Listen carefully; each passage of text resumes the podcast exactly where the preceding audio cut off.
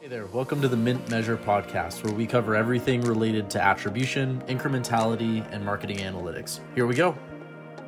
Welcome to this week's episode of the Mint Measure podcast. Today, we're lucky enough to be interviewing Sam Leung, who is the VP of Search and Ad Tech at the Aber Group. Do you want to tell us a little bit more about yourself and how you got to this point, VP at a prominent agency?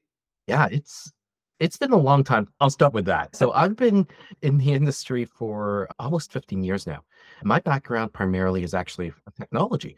I did my undergrad at the University of Waterloo in a degree field that I honestly can't really work in anymore. It's a niche field called bioinformatics, where it's effectively genomics, proteomics, and in being able to do a lot of the really interesting stuff that we're starting to hear about now, where we're now able to start thinking about protein folding in a very interesting way because of AI and machine learning. But left all of that behind, and I decided that coding every day really isn't for me kind of left, did a couple of stints here and there, worked for the university a little bit, did a little bit of consulting at Deloitte years and years ago. And I didn't really like that ended up being in a position where I just wanted to try something different. Looked at the agency space, looked at really what what was missing in the industry right now. And I, I felt like as digital marketing was starting to pick up a little bit more near the end of the 2000s having some somebody with a tech background could be really beneficial so started applying to a bunch of places and ended up picking an internship of all things and i started my career at the Aber Group as an intern.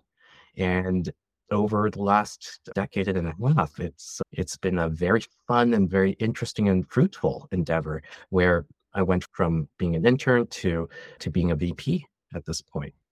Yeah, it's oftentimes really hard to be acknowledged and to be rewarded and promoted internally. There's the classic adage you have to move out to move up. What have been things that have helped you to keep growing and learning, but also have the agency see that and promote you from within?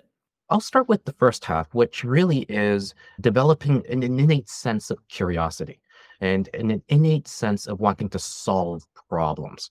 So, coming from a technology background, that's already been there. When you work in technology, all you're really doing at the end of the day is solving problems with code, and be it uh, using AI, using statistics, using just even basic SQL queries. All you're doing is solving a problem, and it, it's looking at a problem in a number of different lights, and that's where that curiosity comes in, and starting to think about what different ways can I solve this problem from? Can I approach it from that's a very base level brute force. Just sure. do, can I just sit there and just with a piece of paper and a pencil just hammer this out? Or is this something that I need to spend some time in developing systems and developing real infrastructure to solve it? And then just bringing all the different pieces together is what's fascinating to me. It's about looking at the problems and solving them in disparate ways and almost in, in a way that maybe challenges what you've done in the past. And because you're starting to solve those problems, you're able to start taking those solutions and showcasing what you've been able to do. And that I think is a big part of developing your career is not necessarily just doing the work, but really going out and, and grading it around a little bit. More often than not, especially from a developer mindset, sometimes it's just the code works, therefore it's good. But that shouldn't be the be all and end all. Right. You need to really go out there and say, this is good code because of X, because of Y, because it's more efficient, because it solves a business problem. And and I do look around, uh, not necessarily my cohort anymore, because we're all in our 40s and in a senior position, but looking at more junior developers and people coming fresh out of school. Doesn't have to be a developer, could be an intern, could be a coordinator at our agency. Sometimes you need to really go out there and just tell them what you've done. Yeah, I think this is one of the things that is oftentimes uncomfortable for people is like demonstrating why you're good at your job. And it's really easy to feel like an imposter syndrome or like you're bragging or like you're boasting. And no one like wants to hear anybody sing their own praises for two hours. But sometimes as subject matter experts, and whether this is internally or even as an agency to a client, right? Sometimes you have to be like, okay, here's the plan. This is so awesome. You just need to understand. Let me give you a little peek of why this is so good. Oh, we did this thing that was creative and it did this and it solved in this unique way. And so, one of the things I always tell people, it sounds like you're advising something similar, is you have to bring people along for the journey. If I just tried to show people the end result of an analysis and be like, you should allocate 30% more here. They can be like, why? And that's the right thing, but why? But if I can explain, I looked at this and I did this and it looks like this, and then this relates to this, right? Just bringing them along, their degree of comprehension increases, but also their appreciation for the work that you've done and the expertise that you're bringing to the table also increases. Oh, absolutely. And this is where it's almost like going back to school and having the professor or teacher say, show your work. Yes. We've gotten to the point where, as employees, as people in the workforce, we just want the end result and we don't appreciate showing your work. To your point, bringing people along and really showcasing sometimes how hard your job actually is. Because right. it is hard. Everybody's job is hard. To, because I certainly can't do something like the folks at IBM or Google or all those folks doing are doing from a generative AI perspective, but I can appreciate it because I'm looking at it and I'm understanding what they're doing. But for a lot of people who are just using something like ChatGPT, it's, oh, that's cool, without really getting how important something like this is. Is there like a Dunning Kruger, but for appreciation of work, where like the more if you know a teeny tiny bit, you don't really appreciate it, but if you understand a little bit more, your appreciation really deepens? Absolutely. And that's one of the big things I stress to people coming new into the industry, especially coming out of a four-year degree or a college degree, they there's always a sense of trying to focus and be very narrow in your focus and go deep. Yes, that's important, but you also need to be broad as well and bring not just broad, but also bring in those perspectives from your background, be it your heritage, be it your interest, be it just something that you do on the side. Bring those perspectives in because that can enrich what you do by coming in with a new way of solving a problem, a new way of explaining something, even. Yeah. And sometimes knowing, they say a mile wide and an inch deep, right? you like want to go deep on some stuff. I can think about my own career and understanding a little bit about email marketing and SEO, even though like I have been a performance marketing specialist, understanding these other things, it comes together in a way that allows me to do the job differently or ideally better. You know, the old expression, jack of all trades, master of none. Yep. do you know the rest of the expression? I don't actually. All right. So the full expression is jack of all trades, master of none, but better than a master of one, which is interesting because the rest of the expression completely changes its meaning. And this expression is in its full form advocating to be a generalist and to understand a lot of different things versus only understanding one thing. And I think that's great advice for anybody who's starting a job or a career, or even if you're an agency person, like you might never touch email marketing, but it might be worth trying to see if you can get a hold of a couple of your clients and have someone over there teach you a little bit or connect with their SEO guy and understand what they're doing because all of that information is adjacent and it helps you to do your job better. A hundred percent.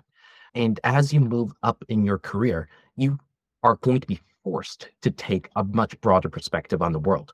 And even though my title is search and ad tech, I can talk about digital display, I can talk about video, I can talk about out of home. If you push me hard enough, I can even try to pretend to talk about print. Yeah, look, I see the magazine. Yeah, we can buy an ad there, right? Yeah, why not?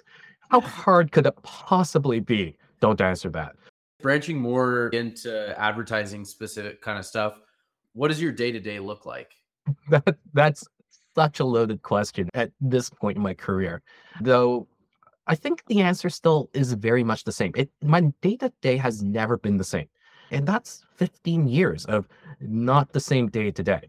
And a lot of it is because it's a lot of just problem solving. That really is the crux of my job is to solve problems in different ways, sometimes with technology, sometimes through collaboration, sometimes by, by through management. And what makes myself being in an agency so much more invigorating than if I were on a client side. Or even platform side, where the types of problems we're solving tend to be very different. Loaded question, appreciate the question, terrible answer. no, it's actually a great answer because I think when I was on the agency side, working across different clients and solving different problems was one of the things I love because there's never a dull moment. You're not usually solving the same problem twice. And even if it is the same problem, there's other factors that make it interesting. And yeah, I think solving problems is what you do, especially as a leader, right? You have to solve people problems, you have to solve client problems, you have to solve technology problems. And it's just which items are going to catch fire today and which ones do I need to put out first? it, it's that old adage that flows up. And when you're at the manager, VP, president, CEO level, all you're doing is deciding which shit I need to focus on. Yes. Yeah. And which ones are actually important, which ones aren't important, and pulling in the right people and resources to be able to solve this. Absolutely. And that's probably, uh, I guess, if we were to broaden every statement, last 15 years have been solving problems. The problems are have changed and they've just gotten more interesting over time, either because it's our own fault for causing problems, and we don't do that very often, but it's also just the industry always changing, always evolving. And uh, everybody in the industry over the last two, three years are still grasping and wrestling with this idea of cookies going away. That's still the big problem that the industry still needs to solve because based on my read of the situation I think Google's actually going to do it next year. I don't. it's because they're getting antitrusted. And this lawsuit is about divesting their publisher technology from everything else. So right now, Google can kill the third party cookie because they don't need any additional identifiers to go from their pub side and the inventory to match that with the user. But what happens when the pub side is a completely different entity? Google will require some way of understanding who that person is and connecting it to their own internal ID. And if it's not third party cookies, which very well could not be, there must be something. Google has one right. of the biggest like demand side like platforms. There's no way that like that just goes without an identifier. So maybe it goes away, maybe it's replaced with something else, but there will have to be an identifier. Sam, I would love oh, to hear absolutely yeah, what are the reasons you think Google is going to pull the trigger next year? I th- there's two things, and it's very weak signals. And I, I do want to touch on the little bit of around antitrust because I think there's the opposing force on on privacy legislation. So comes down to which one wins. But from where I'm sitting, we're seeing Google starting to deprecate a number of functionalities and features from the Google Ads platform. So similar users is going away pretty much in the next three months. We're seeing Google pulling back on a number of different products and services, not necessarily because of cookies, but I think a lot of it is just to help simplify their stack. Stuff like Google Surveys, which we love. I wish they kept it around, but it is what it is. Same thing with Google Optimize. Really wish they kept that around past the end of this year, but we'll make do. Attribution models. Attribution Attribu- models, condensing everything into PMAX.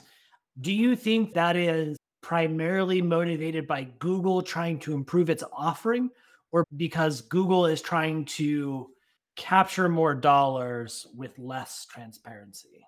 Why not both? It's for sure. no, it's definitely the second. It's definitely it's definitely a second. So I'll start with there.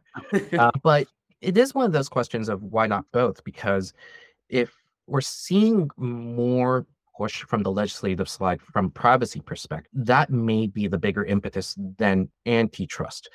I'm not saying antitrust isn't important. I think between what's sexy and hot, I think the privacy legislation is one that's going to take the front seat more so than antitrust. I I would agree with that. I think that there's enough bipartisan concern that like something has to be done. The only hope that I have that antitrust happens first is that it's all. Do you want antitrust to actually come first? I do. Okay. I do. Sometimes so, Scott just wants to see the chaos. I do want to. So that's fair. Watching the world burn is a lot of fun, especially when you've got just piles of cash and you just toss a torch into it. But I, I yeah, I think from a hot topic, I think you're right. Privacy is a hotter topic to the average person. I think to our congressional delegates in DC, there's a lot of focus on big tech and the manipulation of this or that or the right. So I think that just by nature of it, like already being in progress and there's like strong bipartisan support around that, there's too much actual malfeasance and like actual provable like malfeasance that I think it, let me put it this way, it would be shocking if Google didn't get antitrusted. And what happens for Google in this moment will probably happen to Facebook because Facebook oh, yeah. is intrinsically tied into all these Google things and some of the priorities and nefarious things there. And then from a privacy standpoint, there are five states that have legislation and yes. it's either in effect now or coming into effect in July 1. And like we're doing things, but there's a good enough solution for the like ad tech ecosystem, which is these things called MSPAs, multi-state service provider agreement, something like that. But to get something national requires a degree of collaboration that look, let's be real. we can raise our debt ceiling and not default on everything. There's not another whisper on Capitol Hill. And I think that the legislation for privacy has to mirror GDPR or CPA, one of those. And there's there's just a lot between where we are today and getting something like that's stable and codified across all 50 states. And with that comes what are like the what are the digital rights that we have as human beings? Do we have a right to our own data? Do we have a right to be forgotten? Do we have a right to X, Y, and Z things as living in a digital era? And so I think that part has to be part of any privacy legislation to define these inherited, inalienable rights. And I think that's just a much bigger mouth to try and chew on than like antitrust. I agree. Antitrust is easier the, and let's be honest, the EU will go after Google before the US will because it's the EU. But I think this is where looking at it from a more global perspective has pushed me towards the privacy first over antitrust first. Interesting. Because there is outside of the EU, we're here in Canada, we're really looking at our privacy legislation. We're not the only ones. I'm I don't want to say anything that I'm less sure about, but I'm sure there are a half dozen couple of dozen countries up there looking at very similar legislation. And I think those will try to push Google into a space, the same with Facebook and Meta, into a space where privacy needs to happen irrespective of antitrust. So Sam, I guess let's get let's keep on this trend of being nerdy about things. What do you think are the most exciting things happening in ad tech? Oh, geez let's not talk about AI. No, I guess we have to talk about AI. yeah. I think AI is very interesting in that it it has a lot of promise. It also has a lot of problems. And we're only scratching the surface as to what that could mean. As and it's not even from a what does search look like? What does SEO look like? I think with better machine learning and better AI, we can start to see real competition around social media, around search, around publishers, because it is that disruptive. And I think we might see further fragmentation on the publisher space, which, depending on who you talk to, is a good or bad thing. But in the same vein, we're going to be in a place where, like we just talked about from an antitrust perspective, it will rattle the incumbents to the extent where antitrust may happen, but it may not be as much of a tipping point versus having so many more competitors who are able to do what what the platforms can do. Yeah. So are you help me connect the dots? How does AI turn into more publisher inventory or more publishers? Is it just the barrier to entry to create stuff like that is so much lower? Absolutely. I think it is the barrier to entry where suddenly it's not necessarily about spinning new content through AI means, though I, there's tons of people just churning out AI generated content till the cows come home. But it's also being able to hone in on that content that people are consuming and being able to to to really optimize that content faster so that's going to be what's going to likely happen from the publisher standpoint. I think from a search standpoint, we're seeing Microsoft really stepping in And we can have huge conversations around what that could mean from an SEO or paid search standpoint. The answer is maybe we don't know yet. But but it could also mean that there are could be new entrants in the search space. So Google's bread and butter may not be as safe for them. And that's really a big part of that code red that Google surfaced over December, January after ChatGPT really took off. So I think there's a lot of really interesting disruptions that could happen because of AI. And I think it's a matter of identifying those opportunities to see what that could mean. Because we are really at the very beginning of all of this. And it's one of those things that like as you start to work with the AI and as you start to see what's possible, your mind just expands and you're like, whoa, it's overwhelming. Like the direction this could go, the possibilities, like what could be done. I think it's going to take a little bit of time for human beings to have an AI for long enough to poke it in a few directions and see what does and doesn't work and try and get to a point where we know like how to really use it or wield it effectively.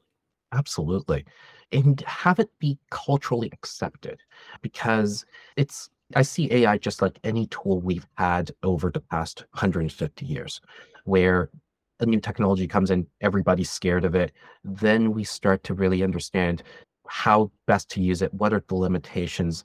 Will it take away jobs? Will jobs evolve?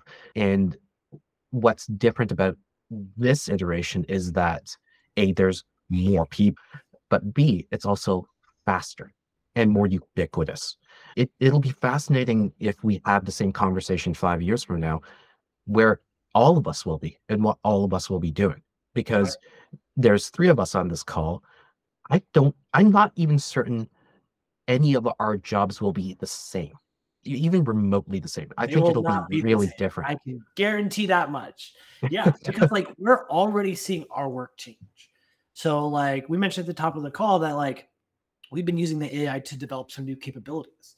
We don't have to go hire a mathematician anymore.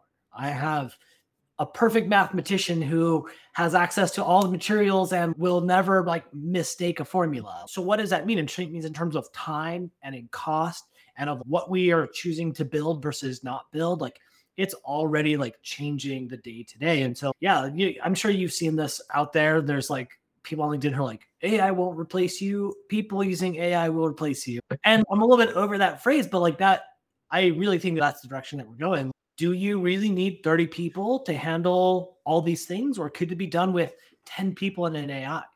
I think there's definitely that opportunity. Though one thing that I do want to caveat about AI as it currently stands is it is only as good as our collective sum of knowledge.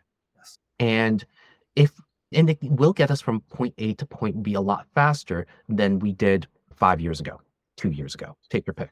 What if we don't know where B is? And that's where I think a lot of our interesting jobs will go to is discovering what B is and starting to lay down groundwork to get us there. Because there's still tons about everything around us that we don't fully understand.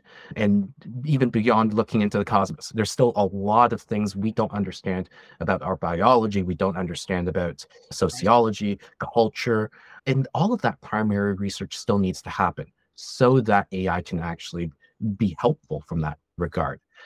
But if all we do is stop now and not pursue that next step of what's interesting and what's new and what's truly innovative, then this is all we've got.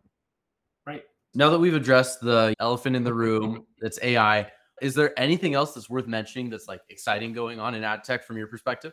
What scares me most, and I'll tie interesting and scary, is the reliance on modeling. It's not to say that I'm skeptical of all models, especially when it comes to understanding just did A lead to B, but as we talked about from cookie perspective, the less deterministic data we have, the more we will have to start relying on modeling. And there's some really interesting work happening in this space. I just feel like it's too black box. Yeah. And like It's interesting that you say this. This is this seems to be very contrarian opinion. You are one of the few people that we've talked to who are like pumping the brakes on models because everyone as, else is super excited right. about models. That's the part of cookie is everyone's like return to MMM. It's the right and like people have just used that. It almost feels like it's been used as a reason to say we have to go with the models. There's an adage in statistics which is all models are wrong, but some are useful. And it just seems like people have really leaned as oh, we have to use them model. There's no other choice. There's no other option. We have to use them model.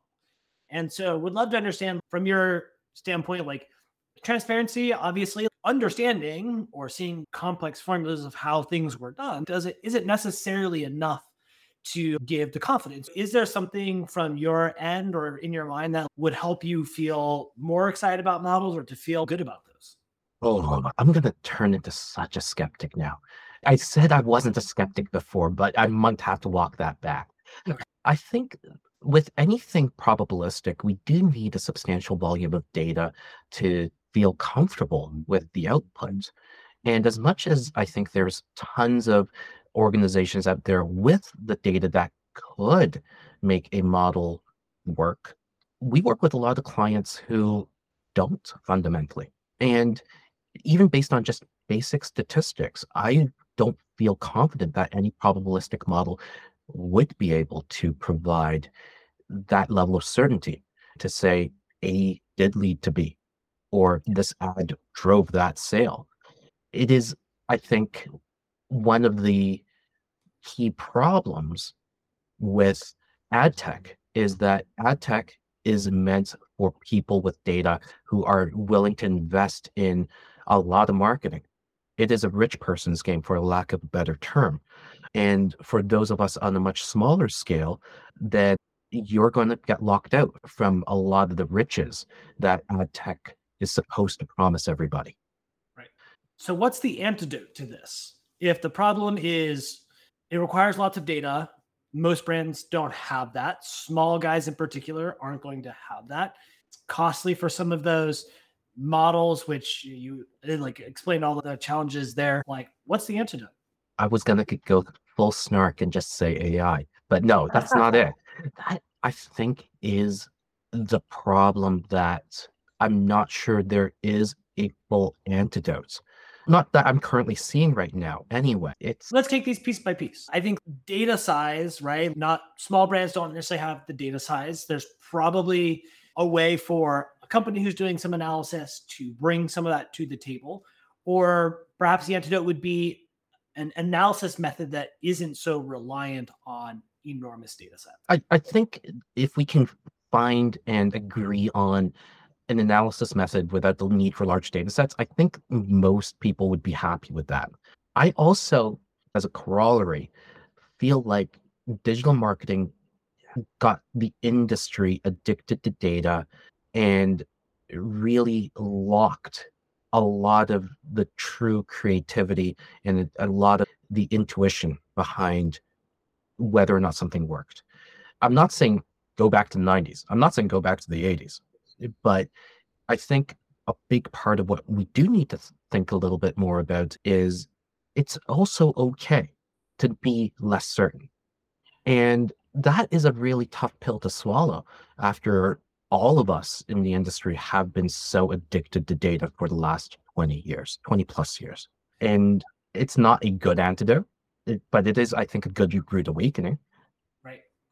Yeah. I think this idea of being okay with less certainty is so critical to marketing because whether you are talking to a client and trying to explain, like, this is the media budget allocation, like, you might not be certain we didn't run an MMM on this but trust me, we've done our work. We know our stuff. We're professionals, right? And so I think us feeling comfortable with that lack of certainty or in the sales process of convincing your client or winning a new business pitch, right? There's only so much that you can explain and have that knowledge around.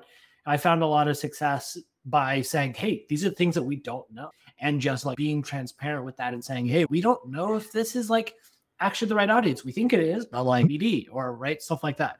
How, but imagine you having to say that without any of the data to back you up. And I feel like that's where a lot of advertisers, especially fresh ones nowadays, feel like they're caught in a loop.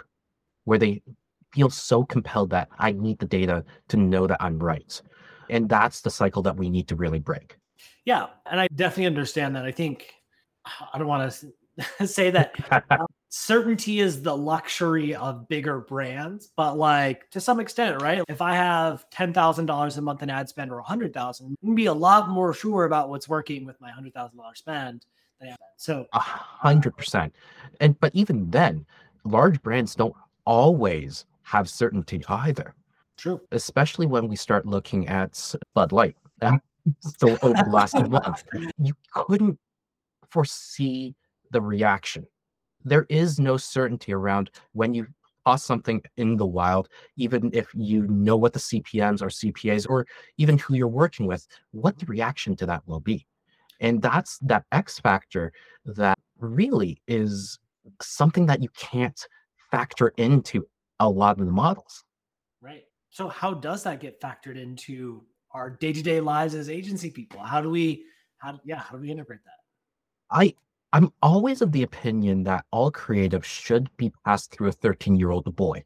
If the 13-year-old boy giggles, you're probably doing something wrong. Yep. You know what's so funny is I just thought this last week about this campaign that we ran for the Tennessee Department of Transportation. And one of the things that they did was no drinking and driving and they did coasters like at bars, but okay. they did a dozen different designs, and one of them was like slightly tasteless. And somebody at a bar made a big stink about it and got on social, right? And like it ended up becoming a whole thing. The creative director lost his job. Oy. Which I don't think should have happened. The agency lost the account. I don't think that should have happened. But yeah, to your point, like 13 year boys make a great filter. And yeah, you just never know how things are going to transpire. Yeah. That campaign was great for eight weeks until it wasn't. And then, yeah, like, it, it's a great idea. Like, I think coasters in bars as a way to, to tone down drunk driving, great idea. It's always the execution, it's always the creative. Yeah.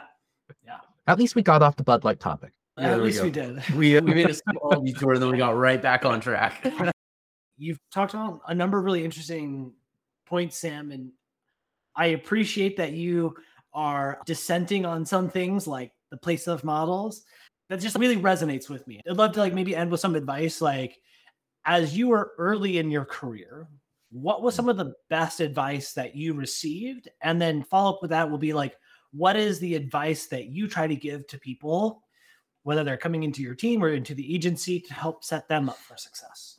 I'm have to really dig deep into that one. I think one of the best pieces of the advice is actually just get involved. And it resonates to me so much more now as we move out of the pandemic. And depending on where you are in the world, you're still in the pandemic or you're completely out of the pandemic. I think getting involved is something that we all missed over the last couple of years. And it could take in whatever form. It could be getting involved in an industry organization. It could be getting involved and being really deep in your own company and really stepping up and stepping in and working with other people on your team.